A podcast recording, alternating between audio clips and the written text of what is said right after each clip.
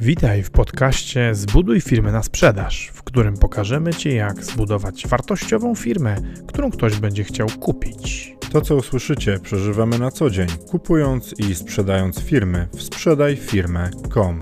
Zapraszamy, Paweł Korycki, Maciej Stępa.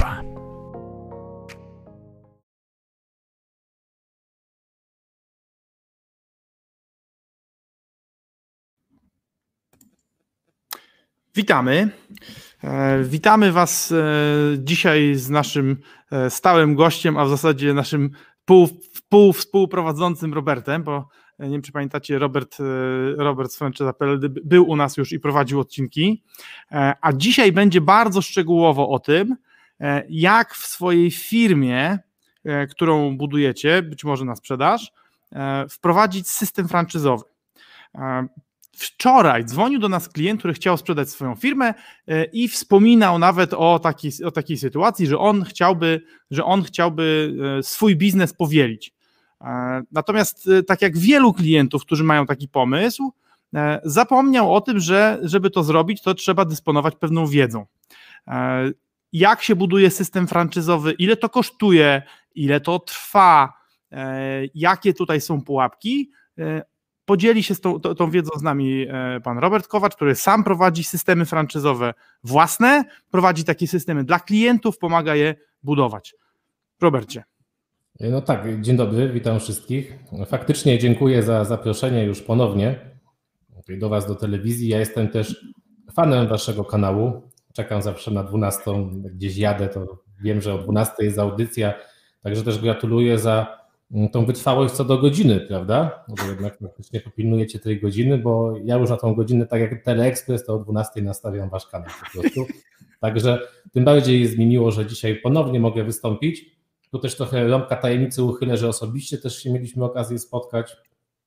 Byłem, byłem w tym mieście tydzień temu chyba, czy dwa tygodnie temu. Tak, i to, i to zobacz, to właściwie z tej, naszej, z tej naszej osobistej rozmowy zaraz świeżo po noworocznej e, wynika, wynika ten i no jeszcze pewnie ze dwa odcinki w tym roku dotyczące franczyzy, bo drodzy budujący firmy na sprzedaż, duża część z Was o to pyta. Duża część z Was o to pyta, a sporo z Was e, też e, opowiada nam o swoich planach, e, które e, no, ewidentnie brzmią tak, jakbyście potrzebowali pomocy Roberta. E, no bo taki pomysł pod tytułem zrobię swój biznes i zrobię, zrobię biznes, on fajnie będzie wychodził i go, i go powielę jako system franczyzowy, to brzmi super, atrakcyjnie. Nie? Przecież McDonald's tak zrobił, no i jest strasznie bogaty. Nie? Bardzo często, to też taki był przyczynek do naszego spotkania, też osobiście, bardzo często klienci, którzy przychodzą do mnie, już mają taki plan z samego startu, prawda? Czyli będę budował system franczyzowy, żeby go sprzedać i stąd też nasze też drogi Super. biznesowe niejako się połączyły, bo też no, przekazujemy sobie lidy, wy mi, ja, ja też wam, bo właśnie bardzo to idzie w parze. Jest w tym, jest w tym recepta. Natomiast trzeba tutaj połączyć dwie rzeczy. Myślę, że jedną rzecz w ogóle to, czym wy się zajmujecie, czyli tak naprawdę prowadzeniem firmy w taki sposób, żeby ją sprzedać na sprzedaż, przygotować ją do sprzedaży w ten sposób. Tak. A system franczyzowy niejako ma pomóc, żeby ta firma się szybciej wyskalować, szybciej ją sprzedać, no i drożej, prawda? I Dokładnie tak, sumie... tak, ma stanowić mięsko. Tak, i to są w sumie teoretycznie dwa różne aspekty, no ale tutaj w takim zagadnieniu, jeśli właściciel chce w ten sposób działać, no to bardzo ze sobą połączone. I dzisiaj, tak jak zaproponowałeś temat rozmowy, jest bardzo ciekawy, no bo tak naprawdę ile to kosztuje? No z jednej strony prowadzenie mm, firmy pod kątem sprzedaży, to może być temat rzeka, no bo zależy oczywiście od jakiej, jakiej firmy, w jakiej branży i tak dalej. Natomiast co do aplikacji samego systemu franczyzowego, i tutaj można powiedzieć, że te kwoty są w zasadzie bardzo podobne. To znaczy są o. podobne, nie, nie do prowadzenia firmy, ale są podobne mm, zarówno dla systemów, które startują, są jakieś powiedzmy mm, no, startupem, tak, czy nawet mhm. w jakichś branżach niekapitałochłonnych, i są to bardzo podobne kwoty dla tych firm, które są kapitałochłonne i na przykład są większe, zatrudniają więcej osób, bądź nie są startupem i dopiero na przykład budują sobie to ramy związane z franczyzami. I koszty tutaj można powiedzieć, że mm, są bardzo podobne. Ja też y, nie chciałbym uprzedzać Twoich następnych pytań, mm, chociaż nie wiem, jakie będą, bo natomiast w pewnym sensie nie chciałbym wszystkiego już może tutaj na początku zdradzać, natomiast chciałem powiedzieć w ten sposób, że przygotowując się do tej rozmowy, ja podzieliłem te koszty na koszty związane z organizacją, taką aplikacją, jakby implementacją systemu budowy tego infrastruktury, podbudowę systemu franczyzowego w firmie, a później no, koszty związane z prowadzeniem tej franczyzy, bo bardzo często też o tym zapominamy, myślę, że to nie jest sztuka coś wdrożyć i zrobić. No, tak naprawdę można zrobić to w miarę mm, niskich kosztach, tak? No, można nazwać się franczyzą i działać. Natomiast co później? Co jeśli przyjdzie do podpisywania umów? Czy te umowy są? Czy są prawidłowo przygotowane? Czy są księgi franczyzowe? No i dalej. To nie jest sztuka pozyskać jednego franczyzobiorcę. Tutaj też y, często właściciele firm mm, na samym początku mają taką wizję, że chcą uczestniczyć w tym procesie, no żeby poznać mm, potencjalne zainteresowane osoby, o, czym, o, czym, o, o co one pytają, jakby uczestniczyć w tym budowaniu, no ale po pewnym czasie zaczyna to trochę męczyć, zaczyna być trochę, jeśli jest sukces franczyzowy, coraz więcej obowiązków, coraz więcej lidów sprzedażowych, do tego pojawia się cały backstage związany z obsługą franczyzy, czyli z tymi, co już weszli, prawda? no przecież z nimi coś trzeba zrobić e, najczęściej. I zaczyna się robić tego bardzo dużo. I tu się pojawiają kolejne koszty, tak? czyli koszty związane z utrzymaniem infrastruktury już franczyzowej, zarówno z kontrolą jakości, tak? a potem no, rozwijaniem dalej franczyzy, bo to jest trochę jak kula śniegowa. W pewnym sensie musi się mhm. dalej, dalej, dalej skalować. Na tym ten model polega. No i robi się tutaj całkiem już ciekawa struktura kosztowa, o której myślę będziemy, będziemy rozmawiać, czyli zarówno ta, żeby zaaplikować, jak i później, żeby prawidłowo no tą franczyzę prowadzić i tego nie zepsuć, bo często zepsucie franczyzy mm, no może wpłynąć na to, czym także i wy się zajmujecie, czyli po prostu prawidłowym funkcjonowaniem firmy, żeby potem ją dobrze skapitalizować już na rynku, prawda? No jasne. No, słuchajcie, to, to, to, teraz tak, żeby, żeby, żeby to uporządkować, to zobaczcie, samych, samych, grup, samych grup kosztów związanych z systemem franczyzowym, co wychodzi, że są ze cztery, no bo najpierw są koszty, najpierw są koszty wstępne, które pozwalają w ogóle postawić bezpiecznie pierwsze kroki. Potem są, potem są koszty związane z wciąganiem i onboardingiem nowych e, klientów. Potem są koszty związane z obsługą franczyzy, nazwijmy, przepraszam. E, I wreszcie na koniec są, są koszty związane z dotrzymywaniem zobowiązań franczyzowych. No bo tak, y, wiesz, no ty jesteś ekspertem w tym temacie, ja, y, ja jestem y, raptem obserwatorem rynku franczyzowego i po, po, popraw mnie, jeżeli, jeżeli, jeżeli, jeżeli się pomylę. Bo gdybym miał zdefiniować franczyzę, to powiedziałbym, że to jest, e, że to jest kupienie gotowego przepisu na to, jak zarabiać pieniądze. Czyli właściwie no, chciałbym zarabiać, chciałbym robić biznes, nie mam pomysłu jak, przychodzę do, y, albo do ciebie jako do dealera systemów franczyzowych, albo do istniejącego innego systemu franczyzowego i tam dostaję informację, musisz włożyć tyle pieniędzy, tyle pieniędzy i zrobić takie czynności, a zarobisz kasę. Czy, czy, ja to dobrze rozumiem? Tak, rozumiesz to bardzo dobrze. Natomiast ja też często obserwuję i sam się też tego uczyłem, nie ukrywam, przez wiele lat. To znaczy, no, żeby proces przejść i nauczyć się budować franczyzy, czy w ogóle uczestniczyć w tym procesie, no to trzeba proces przejść od A do Z, czyli od momentu stworzenia oferty, pozyskiwania, co jest bardzo, powiedzmy, mm, sobie takie no, atrakcyjne, tak? Dużo energii takiej początkowej jest z tym związanej, no ale ten proces później trwa przez, tak jak powiedziałeś, obsługę i później te rzeczy związane z tą receptą, żeby jednak ktoś zarabiał, czyli no, gdzieś ta relacja, ciągle ta kooperacja między franczyzodawcą a franczyzobiorcą istnieje. Ja ten cały proces już wiele razy przeszedłem. I to jest tak, że jak mm, przychodzą, mm, przychodzą klienci na początku z tą taką energią, jak to tak nazywam właścicielską, to skupiają się głównie na tym pierwszym etapie, o którym powiedziałeś, na tych dwóch pierwszych etapach, czyli stwórzmy ofertę, biznes zarabia, ja zarabiam, niech wchodzą, no i są kuszeni wizją zysków, po prostu z opłat wejściowych, czy później jakichś tam licencji, mhm. a zapominają o tym, co później, tak? Bo łatwo jest kogoś przekonać, no wiesz, szybko zarobisz, szybki zwrot, proszę bardzo, prawda? No ale później ktoś wpłacił pieniądze i mówi, sprawdzam, co dalej? No i tu się pojawiają schody, że właściciele często mm, tych, tych właśnie firm mówią, to nieważne, czy to jest startup, czy już firma, która działa, czasem nawet lepiej, jak jest startup, bo on jest w ogóle bardziej elastyczny na jakieś tam zmiany, a dużą firmę ciężej zawrócić, tak jak duży statek powiedzmy, nie? Mhm. Natomiast generalnie później się takie coś pojawia, moment, no, no, no, no, no działaj, przecież wszystko ci powiedziałem, prawda? A to nie jest tak, że można już kogoś zostawić mm, no, na taką powiedzmy mówiąc, nie wiem, jakąś pastwę losu czy samemu. Oczywiście są też takie koncepty, no, gdzie się sprzedaje coś i w zasadzie ta więź łącząca franczyzodawcę z franczyzobiorcą jest dość luźna, natomiast wtedy najczęściej nie ma jakichś opłat stałych, no bo nie idzie za to żaden ekwiwalent, prawda? Czyli no, po co ma ktoś płacić, skoro ja tam nic mu nie robię, prawda? Więc to jakby każdy mhm. jest w pewnym sensie zadowolony. Są też takie sieci, bardziej luźno prowadzone, no ale z grubsza potem zaczyna to właścicieli przytłaczać, no bo mają problem w własnej firmie, każdy ma problemy w własnej firmie, przecież nie ma firmy bez problemu, no a dodatkowo jeszcze ma na głowie problemy na przykład tam pięciu franczyzobiorców, prawda? I teraz jest problem jest tego typu, że jeżeli tych franczyzobiorców jest na przykład 20 czy tam 10, tak. można jeszcze już w pewnym czasie się tego nauczyć, oddelegować na jakąś osobę, menadżera do spraw franczyz, żeby tam się zajmował tą bieżącą obsługą.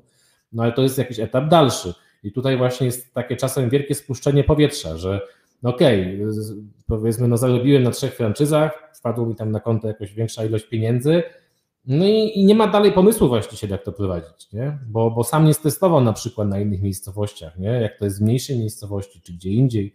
No i tu się y, czasem też zauważ, y, są problemy mm, psychologiczne, czyli no, ktoś może mieć, wiesz, być na przykład optymistą, pesymistą, czy tam introwertykiem i tak dalej, są różne, różne osoby. Nie każdy jest taki jak właściciel, nie?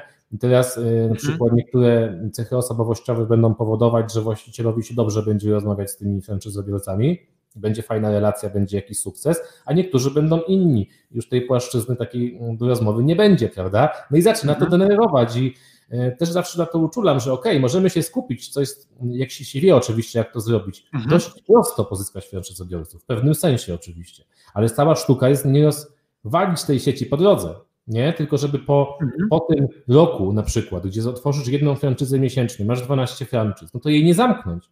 Można oczywiście tak. zgłosić się do Was i jak najszybciej sprzedać franczyzę, tak? Czyli no nie chcę mieć tego problemu, e, powiedzmy, wytrzymam ten rok, nie nadaje się do tego, no to wtedy ta firma pewnie będzie o wiele więcej warta, jeśli oczywiście jest to zrobione w sposób mm, no, no właśnie, pod, pod warunkiem, pod warunkiem, że, pod warunkiem że, że, że ten system franczyzowy faktycznie, faktycznie w sensie on, on wtedy będzie sprzedawalny, jeżeli on faktycznie dla firmy będzie zarabiał pieniądze, bo jeżeli, no, no bo y, jeżeli on będzie tylko i wyłącznie takim napuchniętym, e, napuchniętym organizmem, e, dużym, ale, ale nierentownym, to okej, okay, też takie rzeczy też pewnie daje się sprzedać, ale sprzedaje się dużo trudniej. Ja już miałem okazję, opowiadałem Ci zresztą o tym, Robert, jak, jak ostatnio gadaliśmy, że e, zagadałem w księgi franczyzie, tutaj nie powiem ani branży, ani miejsca, ale franczyzie, która miała koszty, bo, bo, bo to, była, to przedsiębiorca, który to prowadził, była bardzo uczciwa osoba. I w związku z tym bardzo chciał dotrzymać wszystkiego, czy, czy chciała e, dotrzymać wszystkiego, co obiecała e, swoim franczyzobiorcom.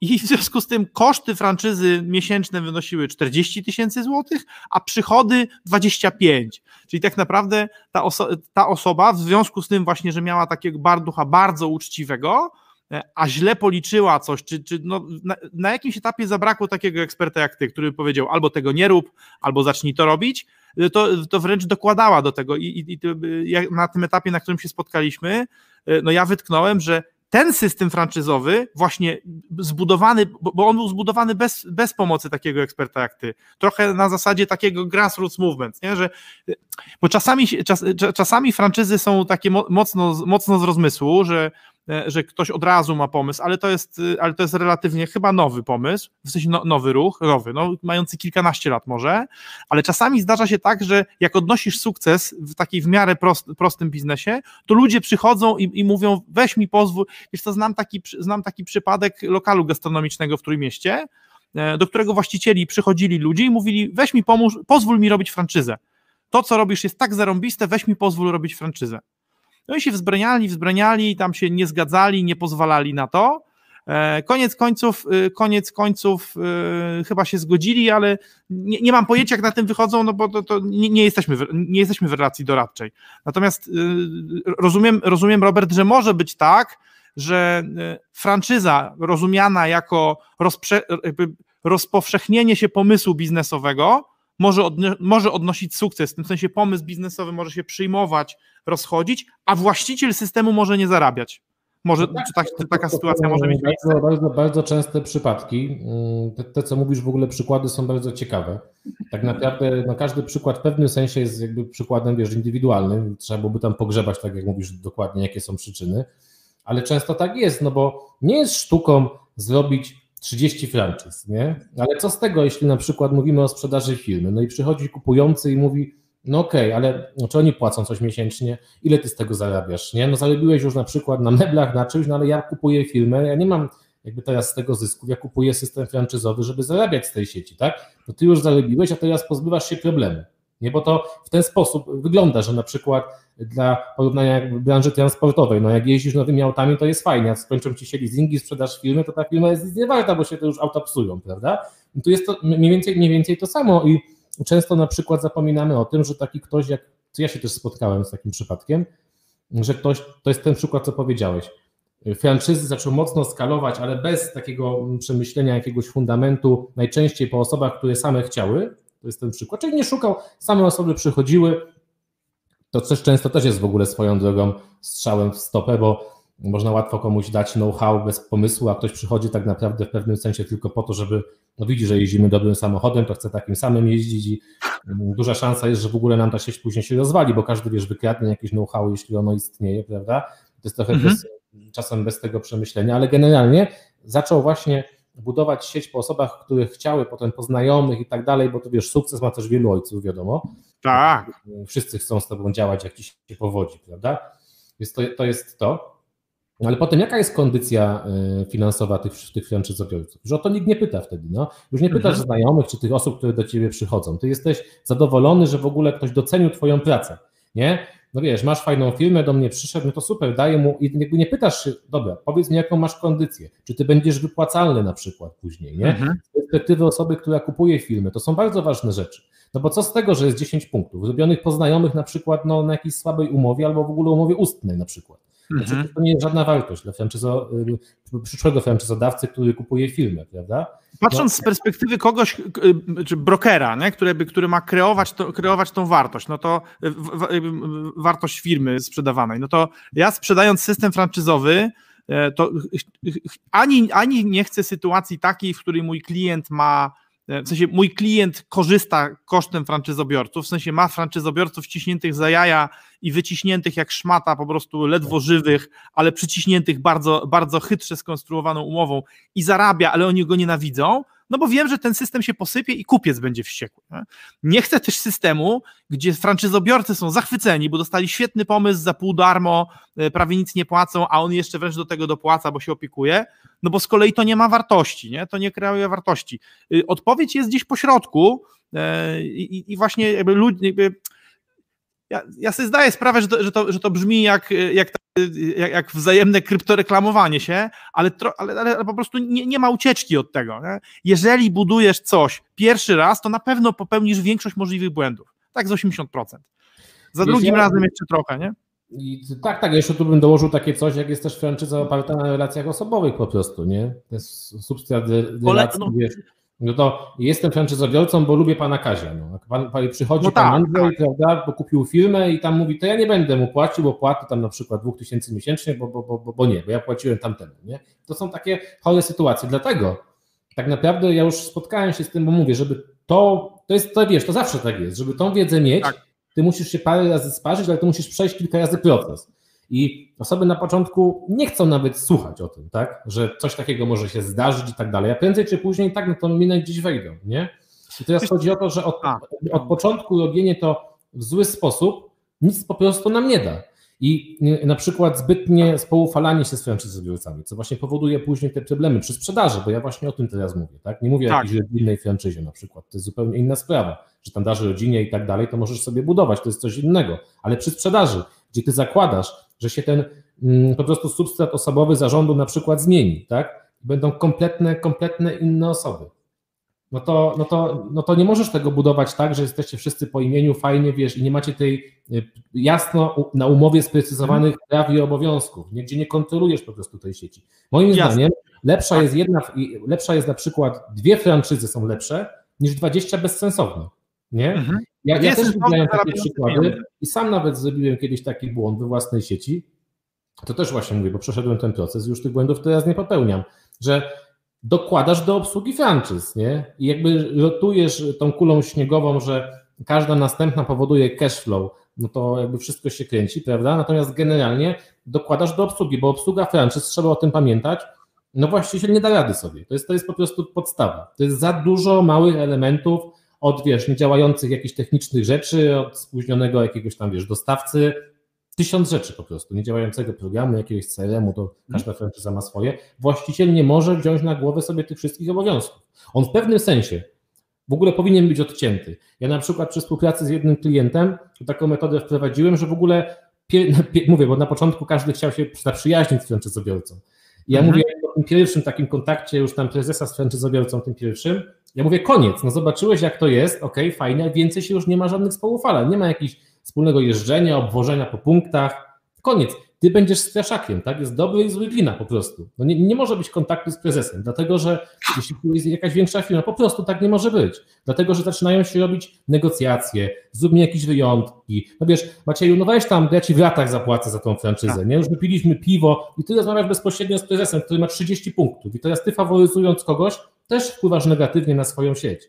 Dlatego Ale trzeba oczywiście, to dyskredytujesz wartość tego, co sprzedałeś wcześniej i tak dalej. Zerknijmy szybko na komentarze, a potem, a potem Robert, w związku z tym, że wiesz, że, że, jesteśmy mniej więcej w dwóch trzecich czasu i, i wiesz, e, a musimy odpowiedzieć na pytanie, ile to kosztuje, bo, bo, bo, bo malujesz, bo, bo, bo ty pięknie malujesz to, o czym rozmawiamy, ale teraz e, nasi, nasi słuchacze, którzy przyszli tutaj dzisiaj, e, uzyskać od ciebie odpowiedź, ile to powinno kosztować, muszą, muszą uzyskać tę odpowiedź. A, a powiem Wam, że jedna z najważniejszych rzeczy, tak jak obserwuję, e, to, to, jest, to jest wiedzieć, ile, ile, coś, ile coś powinno kosztować, bo potem masz pojęcie, jeżeli jest tak, że, że płacisz za coś dramatycznie za drogo, no to, to, to, oczywiście super, ale w biznesie zazwyczaj niestety przycinamy budżety, nie? I zazwyczaj próbujemy rzeczy zrobić, próbujemy rzeczy zrobić po taniości, zwłaszcza jako mali przedsiębiorcy, i potem płacimy za to znacz, znacznie, większą, znacznie większą cenę. Więc, żeby nie płacić ceny w postaci straconego czasu czy bankructwa, y, trzeba kupić pewne rzeczy. Więc no. e, y, zerknijmy komentarze szybko.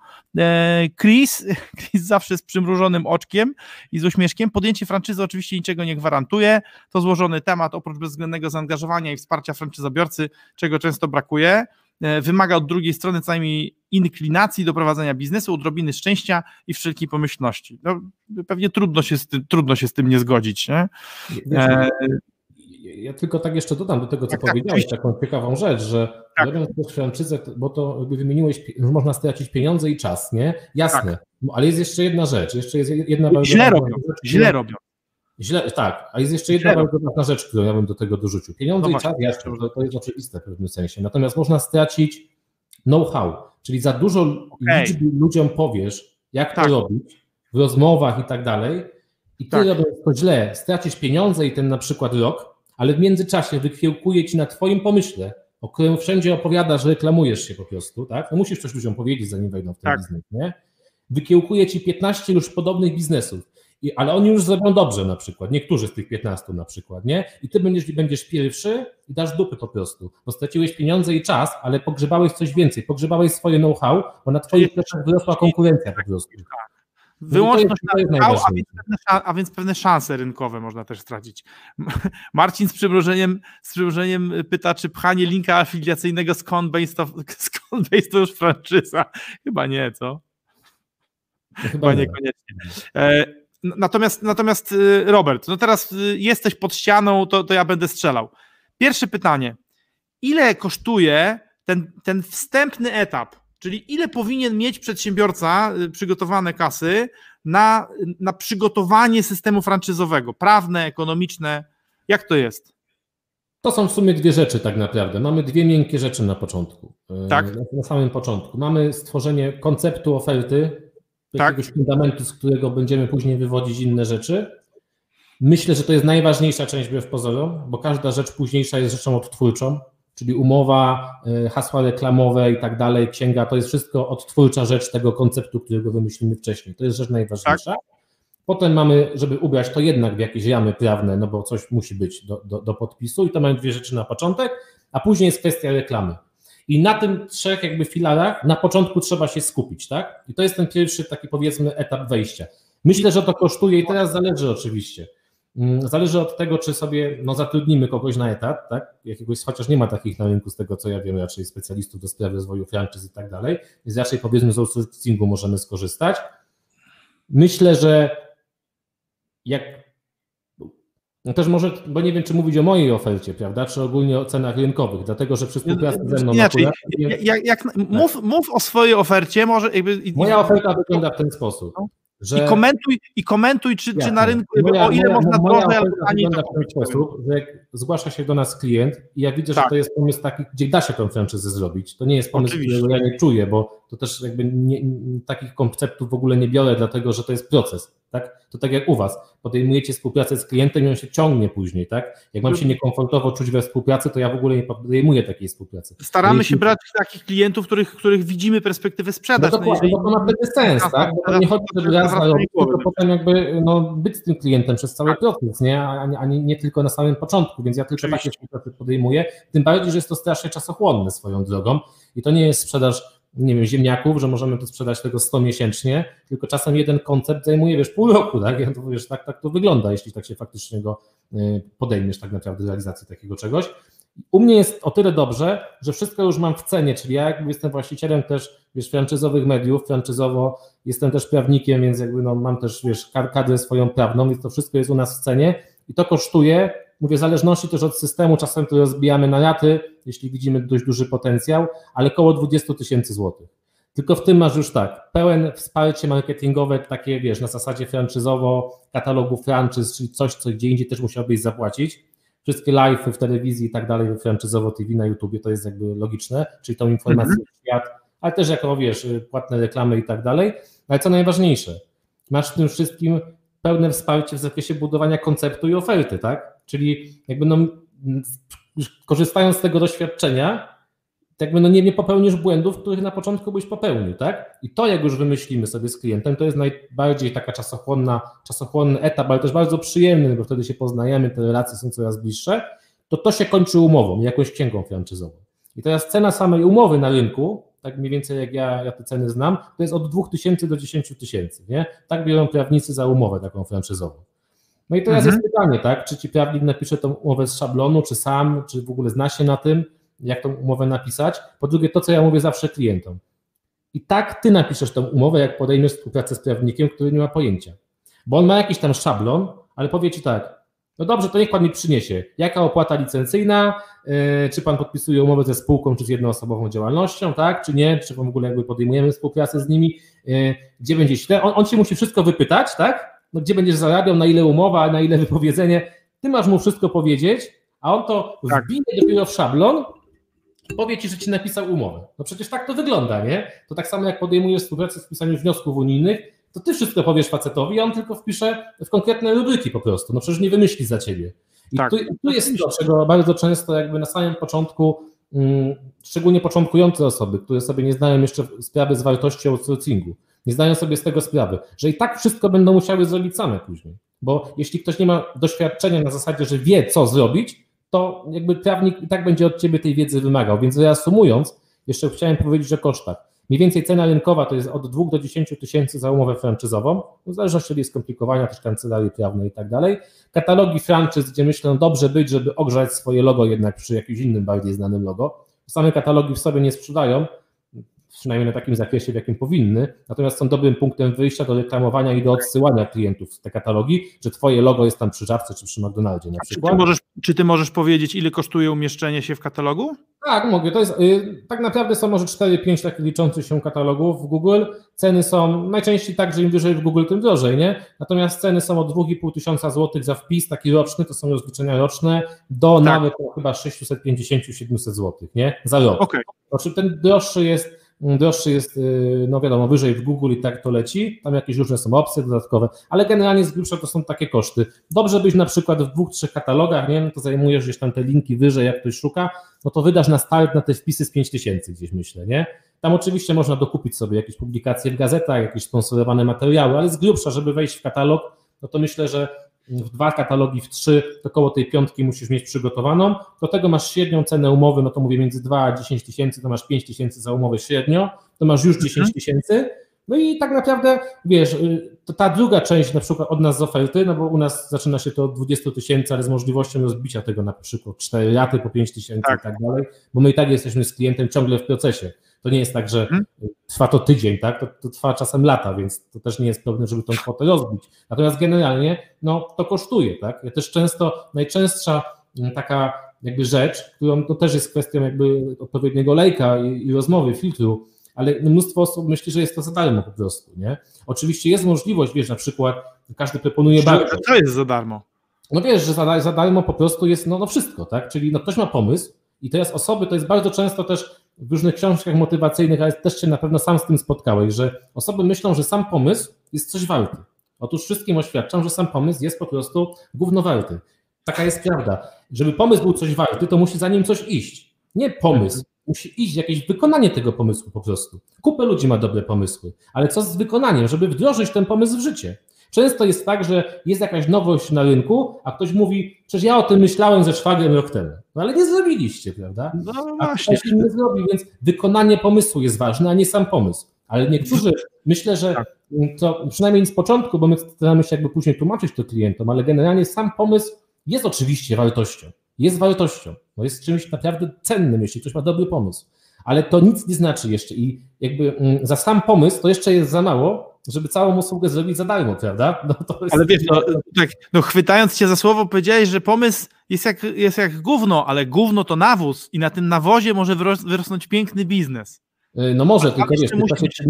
ja, ja też jak Ziarno, drogą, nie jestem zwolennikiem jakby doradztwa, tak? To znaczy widzę wartość w doradztwie, jeśli ono jest faktycznie ukierunkowane na konkretną rzecz. Czyli na przykład, jeśli jest jakiś doradca konkretnej rzeczy, którą ty potrzebujesz, no nie wiem, idziesz do salonu samochodowego, jest tam jakiś doradca na przykład i ci mówi, które auto na przykład, no zrobić na przykład wycenę na leasing, na leasing w salonie na przykład tam, nie wiem, Volkswagena, tak? No jest jakiś doradca, który jest ci potrzebny. Jest na przykład doradca... perspektywa, zważywszy na to, że jesteś doradcą. No, no, no, znaczy, wiesz co, ja tego nie lubię za bardzo tego określenia. Generalnie na przykład, no wiesz, masz na przykład Robert, sprawę fajną, Robert, no potrzebujesz doradcy w sądzie, prawda? To jest kwestia inflacji, tak. to jest kwestia inflacji słowa doradca. Bo kiedyś, no, bo kiedyś doradca brzmiało tak. dumnie, bo królowie mieli doradców. A jeżeli teraz jest tak, że Kowalski ale, ma doradcę od tego, jak, jaki abonament kurkowy kupić. Wiesz, wiesz, kim był doradca króla? No to był y, Stańczyk, Błazen Nadworski po prostu. Nie? A, to też, to tak. Ta, no to, to też jest taka, ale, ale, ale generalnie to oczywiście to, wiesz, no pauperyzacja słowa i jakby zmiana, tak. zmiana jego znaczenia, ale etymologia jest taka. Natomiast generalnie jeśli potrzebujesz na przykład optymalizacji podatkowej, no idziesz do doradcy. Jeśli grozi ci na przykład no nie wiem, jakaś sprawa sądowa, no idziesz do doradcy siłą rzeczy. Jeśli chcesz poprawny sposób zbudować franczyzę, no musisz iść do doradcy. Boli cię ząb, idziesz do doradcy, tak, stomatologicznego, który po prostu wykona też jeszcze jakąś usługę faktycznie manualną, tak. Jeśli chcesz sprzedać faktycznie firmę, ja miałem okazję z wami rozmawiać przy tym jednym koncepcie, gdzie też, też się zaangażowałem, też wiem, jakie to są kwoty, no to idziesz sprzedać firmę, no to jak nie zrobisz tego w ten profesjonalny sposób, robiąc tak, jak mi kiedyś opowiadałeś, całą tą księgę, wycenę i tak dalej, rzeczoznawcę, no żeby to miało iść z tą księgą do kogoś, kto chce ją kupić, to ty nie sprzedasz firmy za milion, dwa czy trzy miliony. No więc to też idziesz konkretnym pomysłem do doradcy, tak? Natomiast są tak zwani też doradcy od wszystkiego, prawda? Tak, no, do, doradzam, prawda? I jakby tutaj oni pauperyzują to słowo, moim zdaniem, oni powodują tą inflację. Natomiast usługi specjalistyczne, tak, to w pewnym sensie synonim, ale jednak coś innego. Usługi specjalistyczne. Myślę, że no, no, na przykład jak kiedyś otwierałem biura w Berlinie, miałem tam takie swoje, swoją kancelarię, otwieraliśmy wirtualne biura, nawet Ci mówiłem teraz, jak u Ciebie byłem, nie? Tam księgowe, mm, bo też szukaliśmy księgowej do współpracy z Polonii, wszystkie w miarę miały jedną cenę za usługi, tak? Bo każda ceniła swoje usługi i mniej więcej było na rynku ustalone, ile to kosztuje. Tak, prawda? Tak, tak, I tak. ciężko było mi znaleźć księgową, y, która brała poniżej ceny rynkowej, tak? bo każdy mhm. się cenił za swoje usługi. To Jasne. jest pewna, w pewnym sensie Mm, podstawa rozwiniętej gospodarki, prawda? Że cenią ludzie swoje tak, usługi. To się dokładnie tak chciałem powiedzieć, że to, jest, że to jest dojrzałość tak. rynku usługowego, to jeszcze przed nami. E, tak. Mamy komentarz jakby potwierdzający, myślę, Twoje słowa. Pan Piotr pisze, byłem dyrektorem handlowym w międzynarodowej franczyzie i mogę powiedzieć, że dobra umowa powinna być dla, dla franczyzodawcy ważniejsza niż całe jego know-how, bo jak się coś sypie, wtedy umowa ratuje. I jeszcze pan Piotr kontynuuje, ratuje franczyzodawcę i zabezpiecza jego interes. Dlatego polecam każdemu przedsiębiorcy pisanie takiej umowy ze specjalistami. Nasza była dobrze napisana i skutecznie zabezpieczała nasz interes. I bardzo rozumiem, ważne, że... bardzo tak, ważne, bo nie, zapomina, nie, nie zapominajmy o jednej rzeczy bardzo ważnej przy umowie franczyzowej. Tak. Tutaj chodzi o naszą suwerenność naszą suwerenność po prostu jako właściciela biznesu. To tak jak można powiedzieć, nawet do państwa można w pewnym sensie porównać, stąd to słowo. Dlatego, że my możemy utracić suwerenność, swoją wpływ na własny biznes, mając złą umowę. Bo jeśli masz umowę, ja już pomijam jakieś działania nielegalne, tak, czy jakieś dywersyjne, no, że ktoś podpisze umowę, a na przykład tam jego szwagier coś będzie robił, no na to wpływu nie masz. Ta ochrona prawna nie rozciąga się na wszystkich ludzi mieszkających w twoim mieście, tak, że nagle nikt nie może czegoś tam robić, ale generalnie może posypać twój biznes, tak, może po prostu utopić swój biznes tylko dlatego, że wpuściłeś kogoś do swojej firmy. Nie zapominajmy o tym, że najbardziej cenne z punktu widzenia franczyzodawcy, to czego, czego trzeba chronić, to właśnie tą suwerenność w prowadzeniu własnego biznesu, żeby nie wpuszczać wszystkich jak leci do swojej firmy, tak? tylko zabezpieczać tak naprawdę swój prawny interes. I to jest to, co powiedziałem wcześniej, tak klamrowo to można trochę zamknąć, że na samym początku wszyscy myślą, żeby zarobić, żeby zrobić szybko, nie? I żeby rozwinąć sieć. I to jest ok. I na przykład ją sprzedać, nie? Tak jak teraz też mam takiego klienta. Rozwinąć i sprzedać. Ok. Natomiast później, jak się mówi, sprawdzam, gdzie przychodzi ten kupiec, którego na przykład wy znajdujecie, to on patrzy zupełnie z innej perspektywy. Nie patrzy, ile ty masz punktów. Nie patrzy, jak szybko je rozwinąłeś. To może być, mówię, jeden, dwa punkty na przykład. Patrzy, się, patrzy, patrzy jak, jak, głośno, jak głośno grają najmniejsze skrzypce na świecie. No, do, do, dokładnie, dokładnie tak, ale wiesz, jeszcze złe zapisy w umowie, bo często jest też tak, tak. Że no, jedna osoba, czyli na przykład jedna negatywna opinia franczyzobiorcy może ci położyć całą sieć. No przecież jeśli y, ktoś jest niezadowolony, na przykład z własnej winy, tak, bo nie wstawał do pracy i tak dalej, może dzwonić po wszystkich innych franczyzobiorcach, świat złą energię po prostu. Może negatywne, wiesz, y, komentarze negatywne wrzucać, tak, i ci położy marketing na przykład. Więc to wszystko muszą, umowy zabezpieczać takie rzeczy, muszą przewidywać na przyszłość już. Niestety, ale no, umowy muszą przewidywać na przyszłość pewne rzeczy i stąd też warto skorzystać usług profesjonalnego czy prawnika, czy doradcy, który też no, pisze umowy franczyzowe, bo jeśli nie przewidzisz tych rzeczy, które mogą się zdarzyć, a działasz na szablonie, no bo jak mhm. działają najczęściej prawnicy, nie? Mają szablon i tam dorzucą to, co ty im powiesz. To nie jest dobra umowa, bo ona jest na szablonie, a życie powoduje takie rzeczy, że nigdy, wiesz, y, kazusowo w umowie ich nie wpiszesz. Natomiast jeśli umowę franczyzową pisze ktoś, kto już przerobił większość z tych rzeczy, no nigdy się wszystkich nie przerobi, ale już większość tych rzeczy miał tam już, wiesz, przerabiał w swojej, swojej, swojej, swojej praktyce, o to z automatu je do umowy dorzucisz, a prawnik tego nie dorzuci, no bo on no, pojęcia no, nie ma, to można w systemie franczyzowym zepsuć, nie? Słuchaj, wiesz co, ja to postrzegam trochę z, z perspektywy piłkarskiej, no, e, taki wytrawny przedsiębiorca to jest w drużynie trenerem albo selekcjonerem, albo wręcz właścicielem klubu, natomiast młody, młody czy młody przedsiębiorca, młody w rozumieniu stażu, no to, to, to chce być napastnikiem i chce strzelać gole. Prawnik to jest obrońca albo bramkarz, nie? I, i, I, jest potrzebny w zespole. Jak go nie będzie, będzie lipa. A doradca to jest pomocnik i ma te piłki dobrze podawać pod nogę. E, I, mo, i trochę można powiedzieć, że, e, że tak jak powiedziałeś, pisząc umowę z doradcą, będziesz wiedział, co do tej umowy wpisać, a pisząc umowę z prawnikiem, będziesz, umowie, będziesz wiedział, jak tą umowę napisać. Tak naprawdę, tak naprawdę to zarówno ten wsad, o którym mówisz, kompetencyjny, e, doradczy, po to, żeby nie powielać błędów, i prawniczy, po to, żeby się nie wystawić na strzał, e, dają radę. Jak firma doradcza, taka jak twoja, oferuje jedno i drugie, czyli i wsparcie prawne, i wsparcie doradcze, Super. Wiesz co, ja powiem tak, dzisiaj omówiliśmy e, ten wstęp, czyli, czyli bez czego nie podchodź do budowania franczyzy i powiedziałeś, że to jest, że, że trzeba się liczyć z tym, że co najmniej 20 tysięcy złotych trzeba mieć e, na, na zewnętrzne usługi, ale nie powiedziałeś mi jeszcze jednej rzeczy i, i, na, i na tym chyba, to dzisiaj sklamrujemy, tym skończymy, ale nie powiedziałeś mi jednej rzeczy, bo powiedziałeś, że to kosztuje dwie dychy, ale ile to jest czasu mojej pracy jako właściciela firmy, która chce się sfranczyzować. No, bo, zobacz, Mhm. Zaraz mi powiesz, tylko zobacz, Marcin pisze następującą rzecz.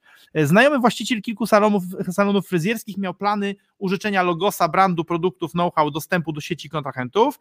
Plany były duże, strategia była rozpisana, skończyło się na własnoręcznym otwarciu trzech, czterech nowych salonów i rozpaleniu ogniska papierami, na których strategia była napisana. Dobre odpalenie franczyzy jest, jest ciężkie, czyli tutaj zabrakło takiej, takiej podpowiedzi.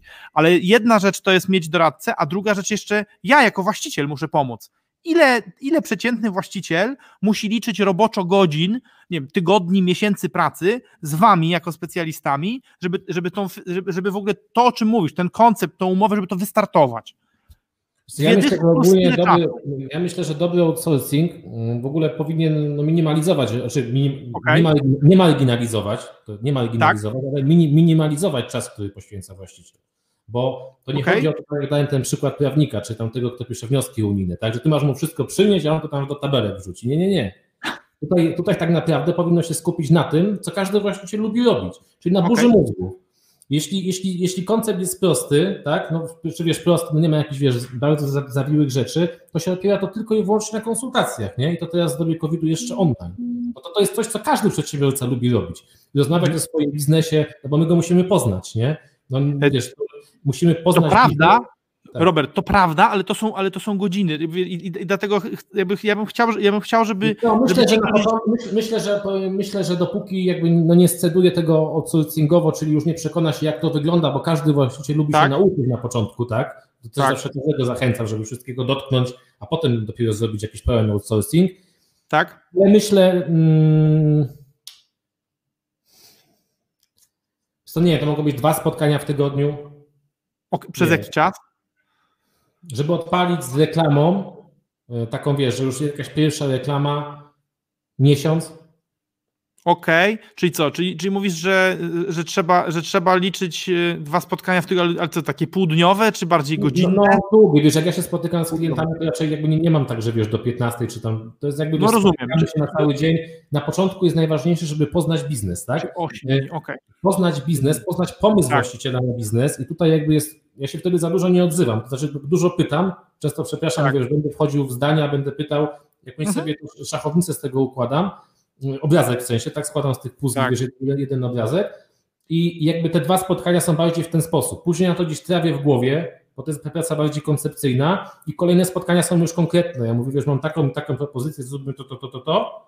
No i on znowu to trawi ten właśnie, czy to jest dobre, czy to nie jest dobre. No i gdzieś dochodzimy do jakiegoś konsensusu, tak? czy na przykład całości akceptuje tę propozycję naszą i na tej podstawie no, robimy ofertę, nie? czyli już konkretne materiały graficzne, wiesz, co oferujemy, kogo szukamy i tak dalej, no i już jakiś zarys umowy, nie? Umowa i tak będzie ewaluować, nie da się napisać umowy y, tak, żeby ona przez wiesz, 20 lat obowiązywała w sieci. Zawsze będzie się wraz z rozwojem, tak jak tu przykład waszego widza z salonami fryzjerskimi, nie da się zrobić na początku już tak, żeby to wszystko jeździło, wiesz, y, bez dotykania, tak? No to trzeba przy tym być obecnym.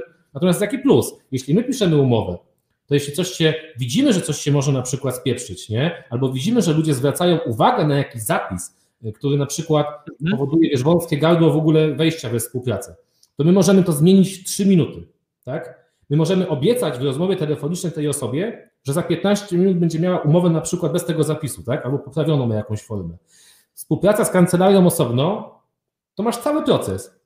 Często policzą cię za kolejne robocze godziny, no bo napisali umowę, ale nie będą w nieskończoność jej poprawiać. To też sobie no, z tego nie zdają sprawy, tak? Plus będziesz, ale będziesz potem traktowany jako ostatni w kolejce. No bo raz ktoś zarobił powiedzmy te 5-10 tysięcy na umowie, ale potem za 200 zł to cię będzie robił zmiany aplikant, wiesz, tam gdzieś w piątek wieczorem w ogóle jak zdąży, tak? A tobie się spieszy, żeby finalizować umowę. Więc zauważ nawet tutaj tą wartość tematu, nie? Że my możemy na bieżąco elastycznie mm, modyfikować umowę wraz z y, kontrolą feedbacku, jaki jest z rynku.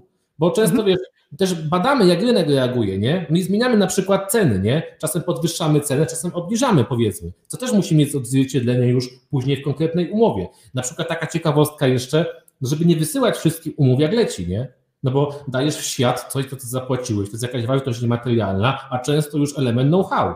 Należy, no, na początku należałoby po pierwsze zrobić jakiś dobry filtr osób w ogóle zainteresowanych tą franczyzą, Potem ewentualnie, nie zawsze to się też da w praktyce zrobić, też zależy od kwoty franczyzy, no ale jakąś umowę o poufności, a kolejnym etapem na przykład na spotkaniu pokazanie umowy, nie? Też o tym nie zapominajmy. Ja na przykład już mam na dysku, nie wiem, chyba z kilkadziesiąt umów różnych powysyłanych, bo czasem sam się stawiam jako tajemniczy klient i wysyłam do franczyzodawców, nie? I oni mi w pierwszym mailu już umowę. Ja mówię, dziękuję bardzo, nie proszę bardzo, mam na dysku, mogę sobie ją y, przejrzeć. Też się, tak, też się tak nie powinno robić, nie? To są dużo, bardzo, wiesz, nie, nie, nie, wszystkiego w live nie powiemy, bo nie ma czasu, ale to jest bardzo dużo małych elementów, gdzie ty, będąc tym, tak jak przy sprzedaży filmy, ty je y, możesz, bo to nawet widzisz, może nie dużo, dwa spotkania w tygodniu, ale jak ty wiesz, co robić, to chodzi, żeby jak najkrótszą drogą dojechać do mety, a nie krążyć w, kół, w kółko. Oczywiście, że tak. Lepiej po prostu to zrobić i myślę, że profesjonalny doradca, zresztą zauważ, genialne zdania są krótkie.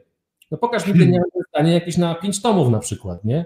genialne wzory i zdania są po prostu krótkie. I tak samo tutaj, jeśli jest dobry doradca z różnych branż, to on ci powie po prostu w jasny sposób da ci receptę, a nie cały spis leków, które nie będą działać. To, to, któraś z książek, którą, którą, czytałem, to chyba było u Tima Ferisa, e, on, on to bardzo ładnie tłumaczył długość versus, versus krótkość. Mówi, jeżeli boli cię głowa, e, to, to wolisz kupić tabletkę, albo inaczej, to wolisz dostać dwuzdaniową instrukcję, czy wolisz dostać sześciogodzinny DVD, który musisz obejrzeć i, i tam się dowiesz, jak, jak robić, żeby cię głowa nie bolała. No, y, do, dokładnie tak. To w ogóle jeszcze jest taki też fajny cytat, y, gdzieś tam też y, chyba gdzieś beduini, którzy po pustyni chodzą, to gdzieś tam ten cytat jest w tamtych stronach chyba stamtąd, że chcesz chcesz iść szybko, idź sam, ale chcesz dojść do mety, no to weź sobie tam towarzysza na podróż, nie? A. I to też jest, też jest yy, duża jakby w tym metoda, no szybko zrobisz franczyzę sam w godzinę, nie? No co to, napiszesz, że robisz franczyzę, weź na każdą grupę franczyzową codziennie, robię franczyzę, robię franczyzę, ale potem wiesz, tam piszcie na priv, nie? 100 komentarzy, jak, jaka, jaka z tego sieć potem franczyzowa wyszła? No ja nie słyszałem o żadnej, nie? Ktoś tam dwie, trzy franczyzy sprzeda po, po 1300 zł czy po 2000 zł, bo to takie są kwoty, nie?